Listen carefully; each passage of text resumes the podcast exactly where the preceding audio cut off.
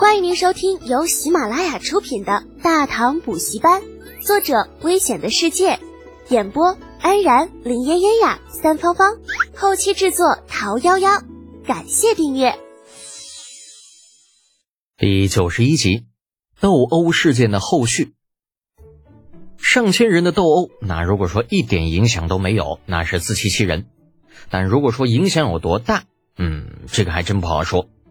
因为从建国开始就一直在打仗的关系，初唐之时全国尚武，上至皇帝，下至军中大佬，就没有几个让人省心的主儿。这一场没有动刀子的斗殴，尽管人数多得吓人，但是还真就没人把这事儿放在心上。所有人都是一个想法：当兵的嘛，咋能没点脾气呢？还打个架很正常。只是为啥满长安都在传？魏国公李靖有大才呢，那这事儿明明跟老子无关呐！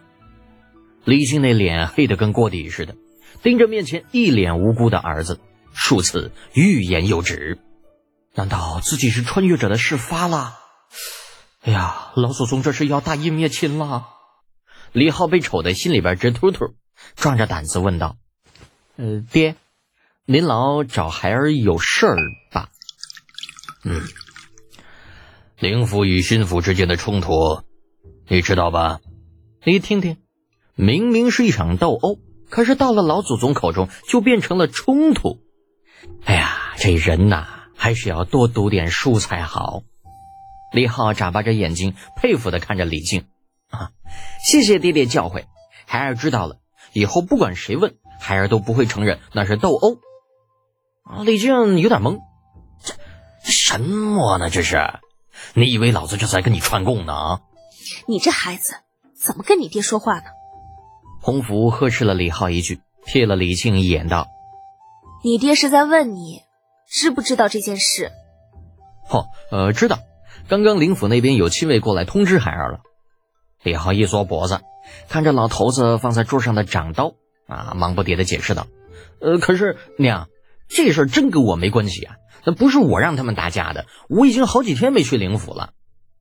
在洪福的威慑之下，李靖强压怒火，沉声问道：“老夫问你的意思是，你打算如何处置？”李浩一拍胸口：“孩儿回去就给灵府那帮兔崽子们加练，练到这帮混蛋连床都爬不上去，孩儿就不信那时候他们还有心思打架呢。”这都什么跟什么呀？李靖无语的跟老婆洪福对视了一眼。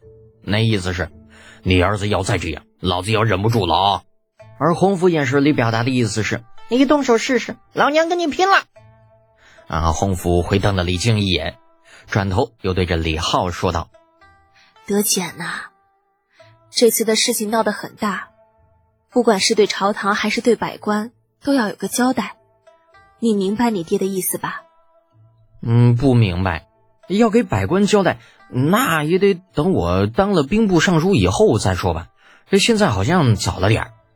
李浩是揣着明白装糊涂，这反正黑锅都已经甩到老头子身上去了，那糊涂账就糊涂账呗，这都是一家人，算那么清楚干什么？李靖气的胡子都在抖啊，那眼珠子一个劲儿的往立在门后的那根胳膊粗的棍子上瞟，还他妈兵部尚书，老子还没死呢，你就想要继承老子的家产了呗？李浩当然明白老头子是啥意思，左右不过是让他以后少嘚瑟，练兵的事情到此为止啊！从今往后大家都一样，你好我好，大家好，大家好才是真的好。可是话说回来，李靖是自家人知自家事，他现在的情况就像一色鬼进入了女儿国，这赌棍进入了拉斯维加斯，啊，想忍都忍不住啊！想着，顺嘴说道：“爹。”您的意思其实孩儿也明白的，可是这事儿我也没办法呀。怎么就没办法？你让为父省点心不行吗？老老实实的去宫里陪太子读书不行吗？你不折腾那些奇技淫巧就不行吗？这练兵的事情别乱出主意不行吗？行倒是行。李浩挠着头，有些为难。可是爹，孩儿这满腹经纶的。一肚子学问，他这不自觉的就往外冒，你这可咋整？李靖跟洪福听的，这家伙矛盾的要命啊！合着我们生了个天才呗？以前的儿子每日寻花问柳，走马张台，夫妻俩就愁，愁儿子不争气啊！你看看别人家儿子，要么武艺超群，要么吟诗作赋，再不济的也能当个谦谦君子。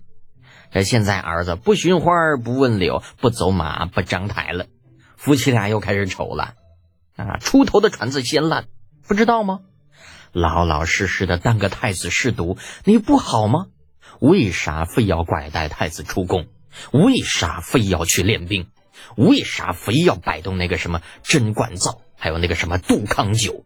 哎，把李浩赶出去之后，李靖夫妻相顾无言。这他妈叫什么事儿啊？这良久，洪福道：“夫君，宣府和灵府之间的事情，嗯，让茂公看着处理吧，尽量不要把事态扩大。”李靖没好气儿的说道：“茂公也是越活越回去了，练出来的兵，竟然还不如德简一个孩子操练一个月的兵，那亏他有脸把这儿捅到老夫这里来。”洪福点点头：“这样也好。”让他们内部处理，总好过闹上朝堂。不过，若是让殷公处置此事，德姐不会吃亏吧？李靖却是信心十足道：“不会，李治那老匹夫啊，还指望着德简帮他带兵呢，怎么会给他亏吃？那以后……嗯，看情况再说吧。”想到以后，李靖有些无奈的摇了摇头。事实证明。李靖的判断其实并不准确。李绩在这次冲突，那是的，就是冲突，而不是斗殴。他的处理上似乎，嗯，很有他自己的想法。第二天一早，当李浩来到左领军卫大营点卯的时候，第一时间就看到李绩那笑成一朵花的老脸。嘿嘿嘿，贤侄啊，好些日子没见呐，这个子又长高了嘛。李叔啊，您老可是越来越年轻了，倒是让小侄好生羡慕。啊，说这些没有营养的套话，李浩嘴巴歪了歪，这老家伙真是不要个脸了。那前天还在老子家里边喝酒呢，今天就好些日子没见了，亏你说得出来。李记这老货闻言哈哈大笑，忽的指着一位左眼眶有些青肿的青年，哈哈哈哈呃，老夫给你介绍一下啊。这位是巡抚的折冲都尉赵文远，你们两个也算是不打不相识，以后可要多亲近亲近啊！